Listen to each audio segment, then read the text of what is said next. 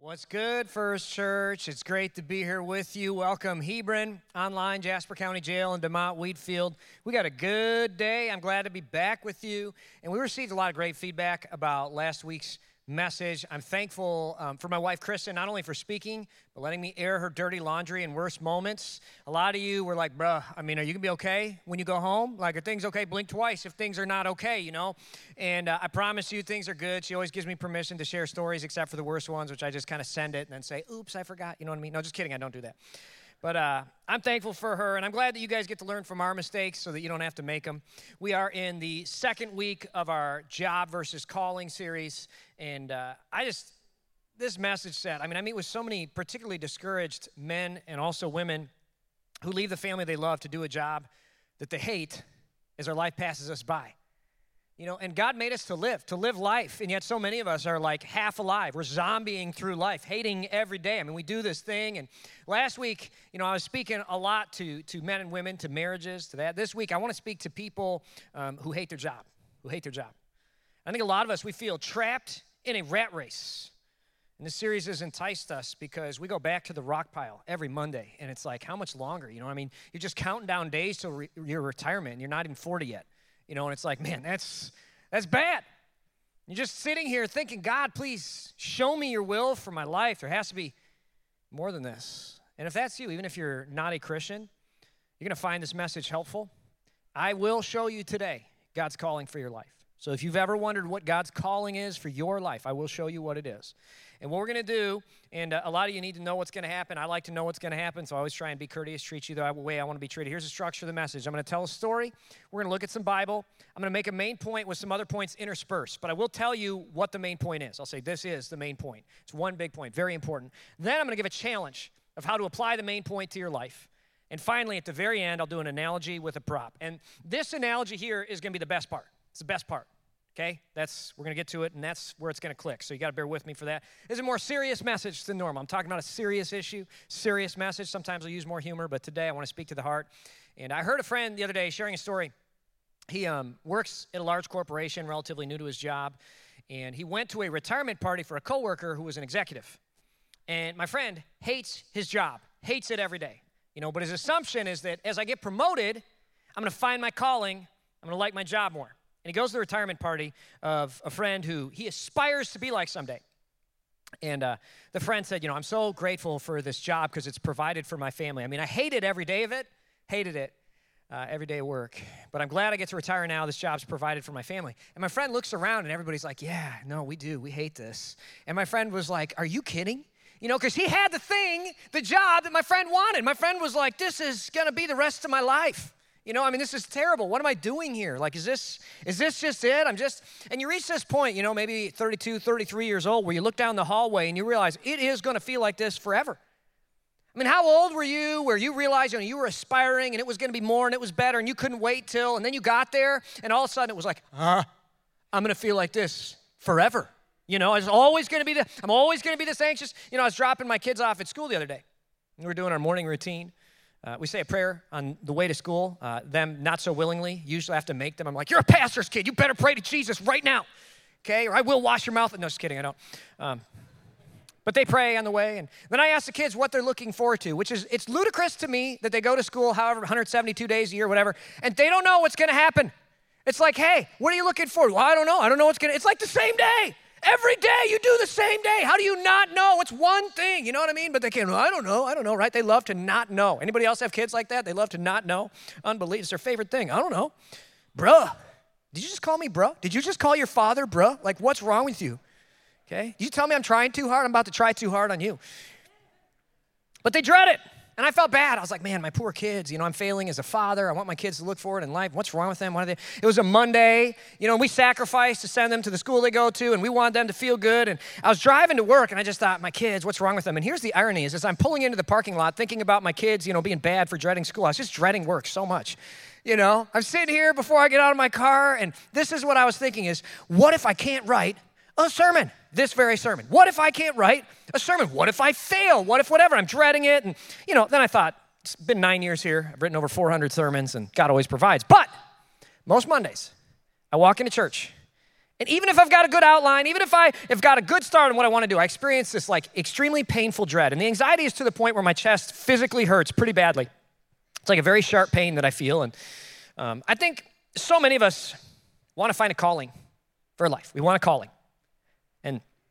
A job that feels more and better than what we're doing. I mean, that's what we're looking for. And we're searching, we're hoping, we're wondering. The question we ask is um, God, what is your calling for my life? What is your calling for my life?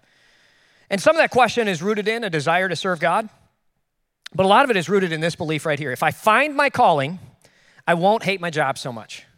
And that's what we believe. If I find my calling, then it won't be so bad. And I remember years ago thinking that too. I thought, when, when I accomplish my calling, when I become a senior pastor, when I become a senior pastor, when I get my gray hair, you know, my daughter found a gray hair in my head the other day, and then she tried to pull it out, and I was like, wait, no, don't. That's my credibility. Don't pull that out. I need more of that. But anyway, um, Bible says gray hair is a crown of splendor. So uh, I thought when I become a senior pastor, it's going to be easy. It won't feel like work because what I'll do, what, what I'm doing will be meaningful. Have you ever thought that? You know, as a senior pastor, doing what I've always wanted to do, to be honest, doesn't feel that different than when I was 15 working at Hardware Hank, which is a Minnesota version of Ace Hardware. Because a calling is not just a job. Most of you are sitting here asking the question, what is God's calling for my life? What is it? What is it? It turns out most of us, we don't really know what a calling is. We don't understand this word. And calling is not a career, it's not a job, it's something greater than that. A job is a task we do, a calling is who we are, is we're doing whatever task we're doing. When I was younger, um, I couldn't see the difference. And I was certain, like many of you younger people probably are, that when I achieve my career goals, I'd feel great because I'm living out my calling. But having achieved most of my career goals, I can tell you that it doesn't feel that much different. And most of you, if you look at an older person, I want to be careful to like cross my eyes, which isn't hard for a guy like me, but I want to cross so I don't like accidentally look at somebody and imply that they're older, okay? But you look at older people, and uh, listen, most of them understand that when you get everything you want, it's not going to bring you what you thought it would. You're going to feel the same. And I think so many people screw up what a calling is. I wrote down three things about what a calling is not that we think it is. Number one, a calling is not just accomplishments or a task.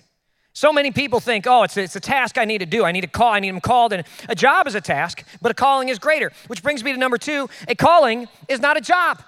It's not a job, it's bigger than a job. It's who you are as you do your job. Number three, a calling it's never reached or accomplished. If it could be accomplished, it would just be a goal. But a calling is a life, it's a lifestyle, it's a mindset, it's a mentality. It's lived out. And I think the reason most people never experience the meaning, joy, contentment, and satisfaction that come from a calling lived out is because we have a definition of calling that is far too small. We limit it to a job, we assume it's a task, and we ask the silly question. This is what we always ask God, what am I called to do? What is your major for my life? Like, what should I pick? What should I do? Should I be a this? Should I be a that? And am I living out my calling with my job? That will never, never, never satisfy. It's too small. I'll tell you, as Christians, we have a specific calling on our life. I'll tell you what it is. Probably came for this. You might be disappointed, but our calling is to bring fame and glory to the name of Jesus. And that's not a task. It's bigger than that. That's a lifestyle, it's a mindset. And it doesn't matter where you're doing it. Whatever you do, you bring fame and glory to the name of Jesus. Different jobs, different things. You can bring glory and fame to the name of Jesus. It's a mindset, it's a lifestyle that never ends. We don't pick a job where we do that, we do that in whatever job we're doing. These last few months, I've been praying diligently about this series and I've been thinking about how to address it. So I think there's a lot of us, a lot of us, more than I've noticed at any other point in my ministry, just hate our jobs. We're just doing it. We're just counting down days to retirement. We're kind of miserable. So many of us looking down the hallways of our life, and we're can't waiting, I don't know, to die, can't waiting to retire, can't waiting till we are too sick to do this. I mean, what are we can't waiting for? Fortunately, Jesus, through the Apostle Paul, has a lot to say on this. And I believe it actually works. Even if you're not a Christian, you're going to love what God's word has to say about this specific issue. And, you know, I could have picked a lot of different people in the Bible to talk about this. James, the half brother of Jesus, would have been just as good. The disciple John, because he's been named after me, I like him, but he has a lot to say. He wasn't named after me, I was named after him. Um, Peter has a lot to say on this, but, but Paul is probably my favorite. And Paul was a former political superstar. He was like a Kennedy, a Clinton, or a Bush, part of the political establishment, the Jewish deep state. He was connected, born to rule, only he encountered Jesus and he leaves all of the trappings of power and family tradition, gave up everything, dedicated his whole life to serving Jesus, to the calling of bringing fame and glory to the name of Jesus. He didn't give up all of his jobs, he still was a business owner. He just started bringing glory to Jesus in whatever he was doing. And his work would basically reach the whole Roman Empire. And you know, one would think that because Paul left all of that stuff to serve God, God would like give him a good life, just bless him. And God did bless Paul, but Paul did not have a good life. He had a really difficult life, really challenging life. And I think a lot of times we make this false assumption that when I serve God, my life's gonna be easy. It's not going to have illness. It's going to be a great life, but that wasn't the case. I mean, Paul had a very difficult, troubling life with a toxic workplace. He owned a business that made tents. He was equivalent of a home builder today. I want you to check out how he describes his work. I want you to see this, okay? He's going around running his tent making business, building, you know, homes in different communities. And he says, I've worked harder and I put in prison more often I've been whipped times without number and faced death again and again. It's like, well, okay. You know what I mean? Like, you, you had a bad day at work. Like, this is kind of a toxic environment. How many of you guys are getting whipped at work? Like, my boss got a cat of nine tails and he whipped me. Five different times the Jewish leaders gave me 39 lashes. Now, it was thought that 40 lashes would kill a man. So it was illegal to do 40 lashes if you weren't going to kill someone. You just give them 39. Fine, it's like maximum strength Tylenol. What's going to kill somebody? We'll just back it down a little bit, right? That's what they did right there. Three different times I was beaten with rods. Okay, all right. Once I was stoned. He's not talking about weed. I have to make that clear at First Church. We got a lot. Of, no one's perfect. Everyone's welcome. Okay. Once I was stoned. That's with rocks to crush your bones. Three times I was shipwrecked. Once I spent a whole night and a day adrift at sea. Okay. So we're not talking about little shipwreck. You know what I mean? Like I've been shipwrecked. Like oh, the boat sunk. I had to swim to shore. Sorry, Dad. Okay. Is it insured? No. Okay. We need a new boat. Um, I've been hungry and thirsty, and I've often gone without food. I've shivered in the cold without enough clothing to keep me warm. Next time I want to complain about toxic work environments, God, why would you lie? I think context is key. You know what I mean? Like, it's like helpful. It's like, okay, so Paul um, did get beaten with rods. Like, I have not, I mean, it was a bad day, but, you know, context, perspective, not literally getting whipped. Paul has all this stuff happen, and what's interesting to me is he's not sitting there going, God, why would you allow this stuff to happen to me? He's fine. He does eventually go to God asking for something to change. See, Paul has this he calls it a thorn in his flesh. Um, but most theologians think it was untreatable illness, an untreatable illness, something that was physically hard. And obviously, all the other discomforts he faced were not as bad as this illness because this illness, he begs the Lord to take it away from him. He says three different times, I begged. Have you ever begged God to take something away? God, please, please take this away, you know? But God said, My grace is all you need, for my power works best in weakness. That's just a fancy way of saying, No, not gonna do that. And you think that God would say yes. I mean, Paul's doing all this stuff. And what's Paul's response? Paul's like, dude, God, I'm going to take a break. I'm a little burned out. Okay, I need to take a step back. I've had a little bit of church hurt. You know, I had that thing, I had that issue. No, just kidding. Paul doesn't do that. You know what he says? He says, So now I'm glad to boast about my weaknesses, so the power of Christ can work through me. That's why I take pleasure in my weakness and insults and hardships and persecutions and troubles that I suffer for Christ. For when I'm weak, then I'm strong. That's amazing. I mean, that mindset right there, I mean, that's just mind blowing. I wish, I wish I could live like that. Can you imagine? If you had that inner strength that he had, and you'd never have a bad day. It's like, yeah, I got beaten with rods today at work, but God's power works best in weakness. Like it's it's almost funny, but I want that. I want that. I want to be able to have that strength. You'd be like an emotional all-terrain vehicle. You'd be like a tank, like a, an Abrams tank, just going over whatever. You know, I could drive through. I mean, it doesn't matter what happens. There's never a case of the Mondays. I mean, this guy's just solid. Check out the next verse, Romans 8 18. He says, Yet what we suffer now is nothing compared to the glory we'll receive later. Wow. This guy is so strong in his calling that suffering, nothing can get him down. I want that. And next time, I got a huge fire at work. I got this thing. I got this guy. I got this problem. I got this reason. I got this thing. I want that. I want to be able to be like, yeah, what I'm suffering now, I mean, it's going to be good. It's all good. It's all good. I want that strength. Philippians 3:10 he goes, I want to know Christ and experience the mighty power that raised him from the dead. I want to suffer with him, sharing in his death. Okay. I mean, Paul, that's this is, this is a cool guy. Philippians 1:21 for me living means living for Christ and dying is even better. There's a lot more, but I think you get the point. I think I've delivered it, you know, you understand. Paul's bad to the bone. I mean, he has this calling, this strength that's so great. Nothing can get him down. And I want you to imagine being able to live life like that. Wouldn't that be cool? Imagine how freeing it would be if you could really, truly have that kind of joy in all things. Paul has a tough life. He's got a tough job. Things aren't good, but he manages to enjoy it deeply because he has a relationship with God where no matter what happens in this life or the next, he is serving God who made him on earth, or he's serving God who made him in heaven. That's the calling. That's the calling. That's powerful. There's nothing that can take his joy away. Nothing. Because he brings his calling to every job that he does. On his good days at work, his calling is to serve Jesus. On his bad days at work, his calling is to serve Jesus. And reflecting on this life is convicting for me, and maybe it is for you. I read that, and you know, I don't know how long you've claimed to follow God. Some of us not yet, some of us for a long time, but we don't have that. And you read that, it's like, man, this is what I'm called to do. Where is that? And for years, there's a dissonance between the Word of God and the Word of God in my heart. And I think the difference is a discipline in my life that I'm missing. You see, calling is not a thing that you find or a desire that you have. It's a discipline that you practice. So many of us are like, oh man, I need to find God's calling. I need to find this thing. It's like, no, no, that's not what it is. It's a discipline. It's a discipline. It's not based on a condition in your life, it's based on a disposition of your mind. And here's this guy who manages to practice deep, real joy, the discipline of calling, and, and, and he has a rough life. I read that, I think, man, what's wrong with me? We have good lives. We live in the richest place in time in human history. I mean, it's not just America. You know, I love America. I mean, I love this country. This is the greatest country. But it's not just where we were born, it's when, when we were born.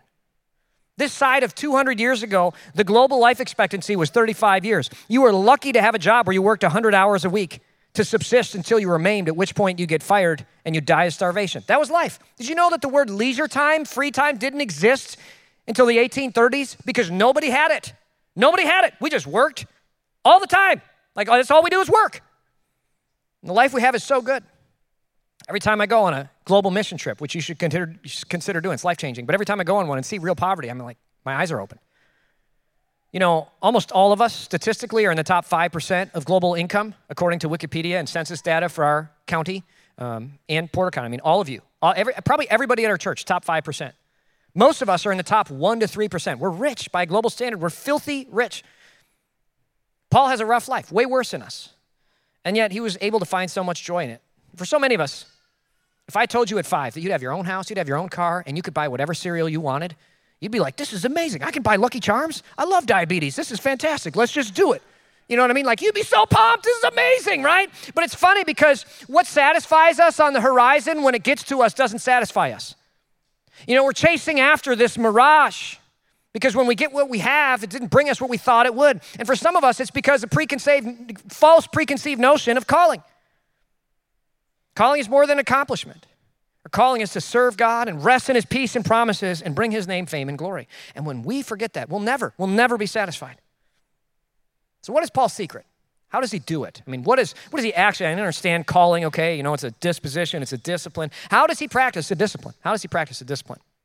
And I believe it's revealed in our key passage for the day. Um, I've got a key passage I want to reveal to you that Paul and I learned this. This was one of the first verses I ever memorized because my parents bought me a tape cassette. Okay, this is after records, but before CDs. Okay, that's how old I am. We had a tape cassette, popped it in the tape cassette players, GT and the Halo Express. So good. There's a whole song. I memorized this verse. You should look for it. You can't really get it anymore. But Colossians 3:23, whatever you do, work at it with all your heart, is working for the Lord, not for human masters, since you know that you will receive an inheritance from the Lord as your reward. For it is the Lord Christ you are serving. What is the key to this passage? Whatever, whatever you do, whatever you do. Notice he doesn't say, pray and fast for the specific calling of God on your life. You need to find the vocation, you need to find the specific major, because if you miss it, you're not going to be working for God anymore. No, that's not what he says. He says, whatever you do. And the problem is for so many of us, you know, we're like, oh, I got to find God's calling. And if my job gets hard or if I fail, then God's not calling me. Good thing Paul didn't believe that. He would have left his calling in a heartbeat. What does Paul say about God's will? And this is my big point today. One big point. One big point. This is the big point. This is a powerful point. This point has the power to change your life. I'm not the first pastor to come up with this, but it does alliterate, okay? Paul tells us that God's will is whatever. It's whatever.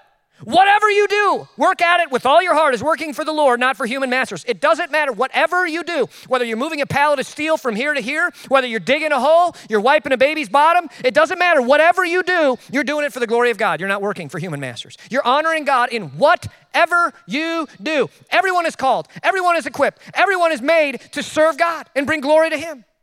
This is why, you know, we read passages like this, but this is why Paul is able to take pleasure in his weaknesses and insults and hardships and persecutions that he suffers for Christ. Whatever you do, it doesn't matter. If I suffer, I'm doing it for the Lord. If I've got an illness that God won't take away, I'm doing it for the Lord. I'm dealing with this illness to honor God, to honor God. God says, My will is whatever. You can serve God hanging drywall. That's part of the whatever will of God. You can serve God at the steel mill doing it for Him. You can serve God in the cab of your truck. You can serve God changing diapers. You can serve God pushing spreadsheets. It's not, that'd be tough for me to do, but some of you guys, you're called to do that. Maybe I am too, I don't know. Whatever you do, work at it with all your heart, is working for the Lord, not for people. That's God's will for your life. Whatever happens, whatever happens. If it doesn't go good, you're called to serve God. If it goes great, you're called to serve God. Whatever happens, you bring Christ to your family. Whatever happens, you bring Christ glory through your suffering. Whatever happens, you're doing it for Jesus. I think that so many of us get so concerned about doing God's will that we have forgotten to live out our calling, to remember that God's will is whatever we do. Whatever. Whatever we do. That's the calling. And I know some of you are like, okay, uh, Pastor, that sounds clever. It does alliterate, you know, will, whatever. Fantastic. How do you do it? I don't know. You know, it's so good. How do I actually make that happen in here? Because I still can't overcome the fact that I hate my life. You know, I want to give you something practical. We're in the practical part. Remember, I said we have an application. I have a practical application for you. And I didn't come up with this. I had a mentor of Kristen's years ago who taught us how to do this. And it really has helped. It's been helpful. I've been reapplying this this last week, but I've been doing this for years. And uh, this is my practical challenge for you. Lately, I've been thinking about what I've been thinking about, like the dark things in your mind. You ever do that? It's like scary up there, the dark things that we think. You know what I mean? Like about my job, about my life. Like I think some, if it's a good thing. Bible says that um, man looks at outward appearance, but the Lord looks at the heart. I'm like thanking God that, that, that, that humans can't see my heart sometimes. Because, you know, I mean, we just think some, you know, you're driving, you see some kids, you're like, what if I just, you know what I mean? That ain't right. What just happened? You know what I mean? Like you see that cat that's in and you just want to, uh, and you're like, wait a minute, wait a minute, where did that come from? You know? We think some some dark stuff some dark. I've been paying attention to that. The stuff I think about my job. And what I've been doing is thinking about the life that Paul had, the calling that Paul had on top of that very difficult life. And I've been trying to replace these dark thoughts with the thoughts that Paul had. And years ago, I mean, I made a list of all the things that I just started to think about my work. And I, I think some things. And I was shocked when I actually wrote it out. I was like, man, I, I think some bad things. And I know I've been making you guys write a lot these last few weeks, but this is practical. I actually want you to write out your dark thoughts, write them out. I was just appalled. I was like, man, I, I got some, I didn't even realize this is just what I think about on a daily. And I made a list. I made a list. Some of you guys might relate to some of these. I made a list for you. These aren't necessarily all mine, but these are things that I think people in general think about. They're pretty generic, but you might relate to some of these. I don't really want to be in that meeting. It's a waste of my life. This is terrible. What do we have to do? We just got to sit here and listen to other people talk about things. I could be doing, I hate this. How about this one? My boss is such a time waster. I hate my life. How often do you think that? A lot of us, it's often. How about this one? I don't want to talk to that person. I dread having that conversation. I mean, how many of us, we just hope that we don't see that person because they're terrible. You know, and we just think that all the time. I mean, I work with the worst person in the world. God, it's awful. How about this one? It's so cold outside. This is going to be a terrible day. It's a great way to kick the day off. You know, it's going to be terrible. Or if it's in July and you're a redhead, you know, it's, I'm going to have to roof in July. It's going to be terrible. My skin's going to melt off, whatever, you know. If I get yelled at one more time, I'm going to hate my life even more. I'm not open to receiving feedback. I'm not open to growth opportunities. If I get yelled at, I am going to blow my top and be defensive. Can't handle it. Can't handle it. You just, it's what you're saying. This is the one I struggle with the most. This is probably the one I repeat over and over again the most in my life. I'm to fail and let everyone down. Everything I work to build, I just repeat that, I don't know, 200 times a day in my mind. I mean, it just can happen over and over. I mean, there it is. I'm to fail. I'm to let everyone down. How about this one? Some of you guys are really late to this next one. This next one, go to the next one. Nobody sees how hard I work. So many people are not even working. Why do I have to carry the load? Why won't the union fire them? And that is frustrating. I mean, you sit there and it's like, here's this, but this person hasn't lifted a hand in 20 years. And it's frustrating. And I don't get rewarded for working hard. I mean, there's nothing I can do. Just me all day. And I hate it. I shouldn't invest in this guy because he's just going to leave me anyway for the union. Right? I know a lot of you business owners, that's what it is. Here it is. I'm going to train him, I'm going to do whatever, and then he's gone. I don't want to do it. Why should I invest in train? And then this is the one that's really soul crushing that so many of us think. This is what we think. My work doesn't matter. I'm wasting my life. Wasting my life. Wasting my life. Those are the thoughts we think about. I mean, most of you, you probably relate. I probably nailed you with some of it. It's like, uh, is he inside my head? No. What happened to work at it with all your heart is working for the Lord, not for human masters? I mean, it's so interesting. What do those thoughts have in common? They're just about us. We're not working for God, we're working for ourselves. And that is really unsatisfying and unsatisfying. We're idols. We're idolizing ourselves. We're worshiping ourselves. Our satisfaction is what defines our life. Idol stands for it doesn't offer life. And so many of us, we're worshiping ourselves, and it's like, I'm very unsatisfied. Paul tells us to take every thought captive and make it obedient to Christ.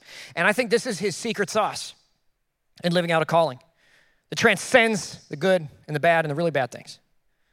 So this week, I've been taking thoughts captive. And it's a discipline. Like, I want to. It's almost comfortable to go down those negative roads and just enjoy it and just roll in it and feel miserable and hate people and things. And it's like a good, familiar place of misery. You know, my mind sometimes with my dark thoughts, I'm like a hoarder. I just love having all this stuff here. And it's terrible and it's gross, but it's my gross. You know what I mean? Like, I love it and hate it. And on Monday, instead of going to that place where I say, I'm going to write a terrible sermon, that's what I want to say. I'm going to write a terrible sermon. Nope, not going there. I'm going to bring my very best.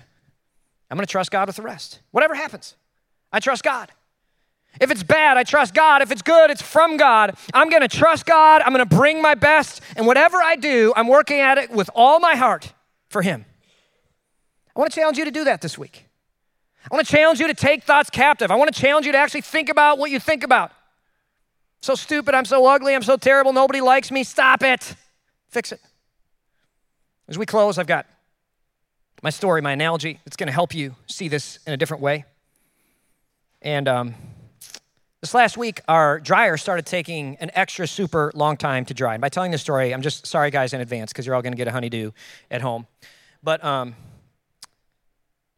this last week, our dryer started taking a long time to dry, and I knew it was probably our dryer vent. We lived in our house for the last nine years, and I have literally never cleaned it out. And it is actually 50 feet long. I measured it, 50 feet. So that's probably a bad design choice there. It's got a bunch of 90 degrees in it and everything else. So I ordered um, this thing from Amazon, this drill attachment deal. It's got this brush on the end, and you know, you just and you attach more and more of these sections to it, which was it worked terribly. Um, to be honest, it, it it broke off in the middle, and then I ended up having to break the vent open to find the piece that was stuck in there. And this is just why I'm a pastor. You know what I mean? Like I don't do things effectively or well. Um, took a lot of tries. I mean, it's just such a simple task. You know, you think this is going to be easy, but it went went terribly. I had to call my dad, have him come help me. I mean, call my dad from across the house because we live in the same house. But I was like, Dad, I wrecked our house. It's bad. And uh, I filled up a garbage can, whole garbage can with lint, and it was just full of sludge and dust. It was. I was surprised how much came out of it. I was like, "This is dead skin." I mean, gross. So anyway, um, the dryer is so different now. It works so fast, you guys. I mean, it used to take an hour when we first moved in. That's how long a dryer cycle took. Then it took three to four hours, which is probably, you know, I should have some alarm clocks going, but it's just so gradual over time, right? I finished this up 40 to 45 minutes. I mean, it's a whole new world, a new fantastic point of view. I mean, the dryer is amazing now. And I've learned you got to clean out that vent, vent once in a while. And this is this is the part. It's just so insidious, just over time, slowly but surely, how clogged up it had gotten. And I never noticed it because it was just so gradual. It just slithered in there. I mean, it just happened over time. I've been following Christ since I was 15. It's 23 years. 23 years. It's a lot of time for some spiritual lint to build up in your heart. When I was 18, or no, when I was 15, I gave my life to Christ. And I got back and I went to work at Hardware Hank. And do you remember when you first gave your life to Christ and went back to work? It was a whole new ballgame. I mean, I went in there and I worked for Tom Young, who owned that Hardware Hank. He wasn't the nicest guy. But I gave my life to Christ and I was no longer working for Tom Young. I was working for the Lord. I mean, I was working like in, and my boss even commented, he's like, What got into you, Johnny? I mean, you're just bringing, and I was. I mean, I was sharing Jesus everywhere. I was stalking better than ever. I was working as fast as I could because I just thought, man, I am no longer working for you. I'm working for the Lord. It is the Lord Christ I'm serving. I mean, all that stuff I'd memorized as a kid, it was just zinging through my heart. And I was like, I can't believe I get to serve God, stocking shelves at Hardware Hank, helping old men find a nut, a bolt. It doesn't matter. It's a calling from God. I'm doing this. I'm serving Him. I'm pointing everybody to Jesus. I'm bringing my best. I'm bringing my best. But over time, that lint, that dust builds up. It's so gradual, so gradual. And it's not like I ever walked in. I was like, I'm done serving God today. It's just lint building up, doubts, lies clogging up my mind and heart. It just started taking longer and longer and longer for the goodness of God to, to reach my heart. You know, I mean, it.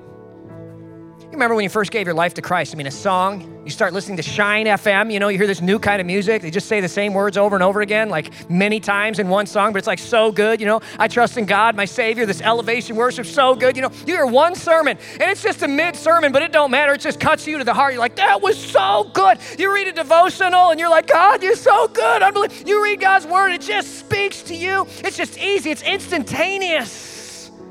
We used to read it, be so touched. But over time, have you noticed, over time, doesn't have the same effect. I mean, you hear 10 sermons, best sermon ever, it's fine. You know, it's whatever. It's mid. It's, it's okay.